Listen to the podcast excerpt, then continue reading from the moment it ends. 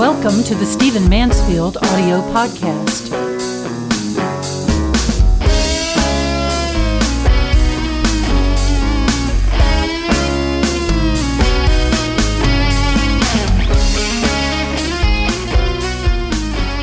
I want to bring us finally to the last in our series about race, the last podcast in our series about race. Uh, we've talked about all kinds of things related to relate race in this four part series um, attitudes, cultures. Uh, we've talked about film. We've talked about uh, the surprising kind of stupid uh, racism that's alive in our society right now, as opposed to at least a faux science kind of racism that seemed to be supported in the 1800s. Um, we've just discussed every kind of thing, and I want to I want to reflect a little bit on some of the feedback I've been getting from uh, those of you who have been listening. I've been traveling uh, in the Carolinas here lately, up in Washington, D.C., and I've had a number of African Americans come and express gratitude for the podcast and things that we've said, and um, essentially say, you know, we're tr- we're trying to get over wounds. We're trying to understand uh, a, a, different approach to uh, white society, and it was just helpful to have a white guy talk about these things. Um, that was gratifying to me. I was glad for that. But the things that touched me most um, were where people have either written in or walked up to me where they knew me on you know, airport or wherever and said, "Listen, I battle some serious racism." And I didn't fully realize it until I listened to your podcast and understood what racism is and understood how uh, associating a skin color with a certain culture, maybe an inferior culture in the sense that it's violent or drug ridden or something of that nature, um, that to do that is a form of racism, as though to assume that all who are shooting people in the inner cities are black skinned or uh, you know things of that nature. And, and it was really it really has been touching to listen to people uh, again standing right in the middle of a terminal at an airport cry uh, about the kinds of conversations that their families had at the dinner table, uh, about the attitudes that their parents impressed upon the kids, uh, about the way that that became sort of a, a, a heat-seeking missile in the sense that once they had their attitudes towards, say, blacks or Asians or Hispanics turned a certain way, all their experience through life uh, seemed to confirm these bigoted opinions and it's hurt them in their jobs. Some of them had even been reprimanded the military for it. Uh, some had, one guy had actually lost his job because he had uh, been joking about African Americans and it, hadn't gone well. It was against company policy and he got fired. So it's been a very, very rewarding experience on the one hand. And on the other hand, it's been touching and somewhat disturbing that people are still dealing with uh, such astonishing attitudes. You know, Bev and I woke up this morning, turned on the television, and heard reports on MSNBC about how women still don't make equal pay with men. And we're fairly informed human beings. We turned and looked at each other and said, "Is we thought this was solved? we thought this was done. I mean, we we didn't know it was even legal to pay a woman something different for, for from a man for the same work." Well, the same thing is true when it comes to racism. I am uh, completely stunned that we have come back to this state in our society, uh, given the civil rights movement, given uh, the battles coming out of the Civil War, given some of the uh, wonderfully articulate leaders uh, in, in the matters of race, and even from other countries like Nelson Mandela. It's astonishing to me that we are back in this sort of racial tension that we seem to be discussing all the time. The thing that touched me the most, and the thing I want to answer for the rest of this podcast, uh, was when people would ask me, What do I do to change these attitudes? Uh, one family, for example, said, yes, our parents, my kids' grandparents, uh, are racist. They, they really don't like anybody who's not of white skin. Uh, they talk about it all the time. They think the decline of America is related to uh, an influx of immigrants and people of non white skin colored, all of that kind of racist attitude. We've absorbed some of it. We're working against it. This is the husband and wife speaking. What do we do? What are the things that we can do uh, to make a difference? And I I think that there are a number of steps, and I'm going to mention them. Some of them are obvious, some of them less obvious. Um, but I, I, think that one of the most important things we can do, and it's not the only thing we can do. In fact, if we only do this, I think we're going to have some myths and some uh, some misunderstandings, some mis- out of proportion sort of perspectives on on any given people group. Uh, but obviously, the most accessible way to begin to get somehow, in some way, in touch with uh, your own racism and begin to see other races in a positive way uh, is to read a bit. Uh, read the literature and don't just read pop literature. Don't just read, you know, the, the luscious breath novels, as I call them, romance novels, uh, you know, written by a black woman or something. Read the literature about the great, uh, the great books that are about a given people. Um, I remember once when I was talking to some young Asian women who were actually friends of mine, and I said, "Look, I don't. I know a little bit about African American literature. I don't know much about Asian American literature. What should I read?" And before it was even a movie, uh, there was a book called The Joy Luck Club, and they said, "This has got its stereotypes like all literature, but it's the closest thing that we have. Would you read this and, and interact with us about it?" And I did, and I, I'm certainly no expert on Asian American women, uh, but it was it was the through the lens of this book and a woman chronicling the experience of her family uh, that I came to understand what I what I wouldn't have understood uh, any other way, being a you know white male, uh, you know Anglo. Uh, I would not have understood the experience of Asian women in America. It's very, very, very helpful.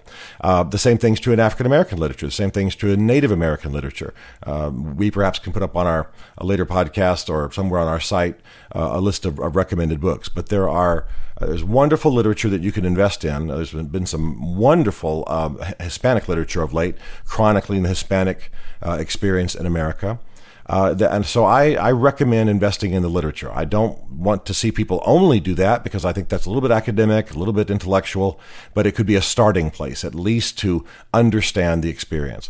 Of course, you know that I believe that movies help. They need to be good movies, and we need to remember that people aren't locked into uh, to these some of these stereotypes or some of these time periods. For example, you know you can't watch The Color Purple and think you're going to understand the guys that you're going to school with. I mean that's that's crazy. It's a hundred years gap in that story, and uh, and while it will help, it'll give some background. It'll help a, perhaps a white person understand the thought forms of, of a, and the memories, cultural memory of an African American uh, in this country today.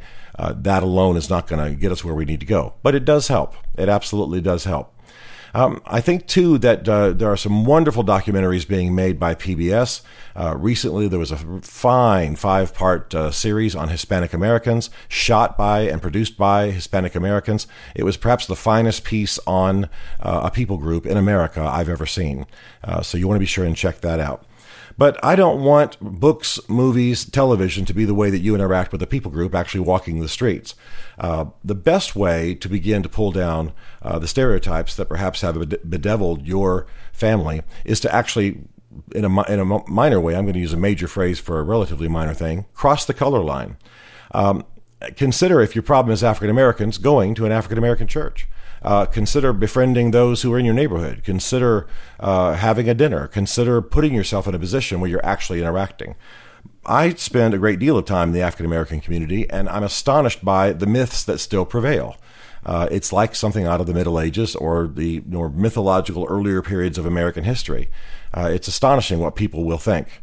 Um, I'm going to be risk being insulting for a moment, but I had a conversation with a high-ranking army officer who was still convinced that blacks were better athletes because they had different muscles from whites, which is of course a complete myth. Um, but it's the kind of thing that uh, that grew out of slavery and the the use of African Americans as slaves and as you know engines of economic development and so on. I, I think the point is that these myths come down as we interact. And so part of the question I'd have, I'm thinking of the young couple who, with two kids who were decrying their racist family background. I mean, do you know any black people? Do you spend time with any black people? Do you put yourself in a position where you can know black people? Uh, what, what, what is it that, that you do to sort of interact? Uh, this is this is a lot of the problem in our modern society. We live in little isolated cloisters, like like so many icebergs on an icy sea, and uh, and we we don't interact very much and I, I urge you in this in our society it just does not have to be a problem. It just does not have to be a problem. So get into a, a, church spend time with some sikhs. I talked to some people this past week who have a very difficult time with sikhs. Um, as we know there there are people who have uh, struggled with anti-semitism and this comes from all sorts of directions.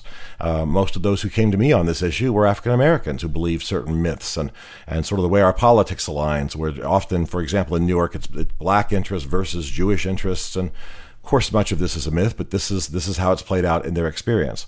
Uh, I, I can't urge enough uh, that you cross lines, that you spend time with people representative of any given people group you have a problem with, uh, that you build relationships, that you open your home, uh, and that you begin to stop treating people as though they're, you know, under a microscope.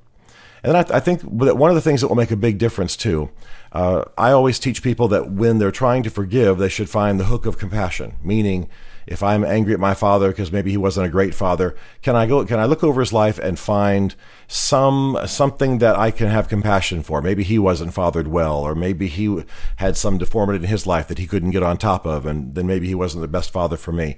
If I can figure out some way to believe something other than he just evil or didn't love me, or you know, if I can just try to get into his soul a little bit and understand, it makes a difference.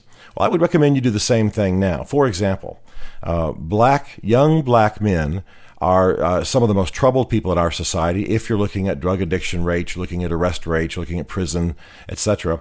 But I strongly urge you to read the writings of Joshua DuBois.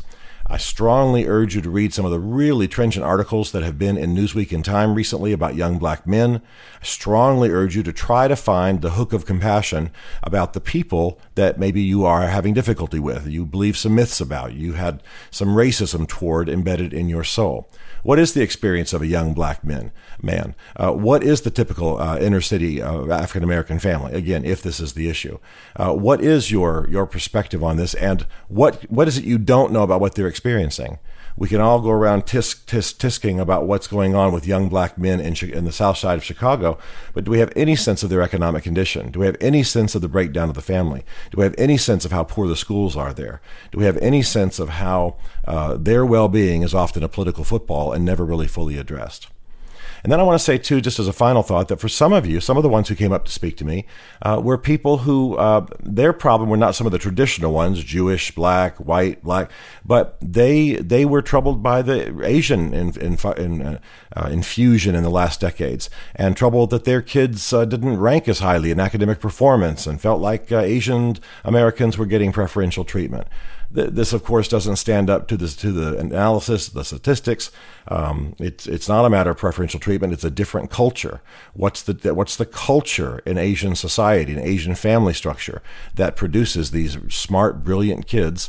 Um, and what's the difference between, let's say, the typical white suburban culture uh, and what it produces of their children? whenever you start speaking about race, whenever you start looking at, at skin color, whenever you try to look at racial politics and racial cultural issues, people squirm. They get uncomfortable. It's, it's not something that we're used to. It's, we're as clumsy talking about race as we are talking about religion. But I was moved by how just my few little thoughts couldn't have been more than 30 minutes because it was three podcasts at 10 minutes, um, moved people to write me and say, help me break out of this. What do I do? And so you hear it from me. Pray, read, try to understand, get the hook of compassion, understand the good, the redemptive good about a people group, and then get out of your home and have real life experience. Get into the middle of it. Get into the church. Go to the temple. Talk to the person. Uh, interview people. Find out what's going on. Uh, don't live in an isolation that just breeds misunderstanding and the kind of absolutely stupid racism that we're dealing with in our society now. Stephen Mansfield is a New York Times best-selling author and popular speaker who coaches and advises leaders worldwide. To learn more about Stephen, log on to stephenmansfield.tv. The Stephen Mansfield podcast is produced by Isaac Darnell, who also wrote and performed the Rockin' Podcast theme song. This is a Chartwell Literary Group production. Chartwell is ingeniously led by Beverly Darnell Mansfield. As a result, all rights are reserved. For more information, contact us through stephenmansfield.tv.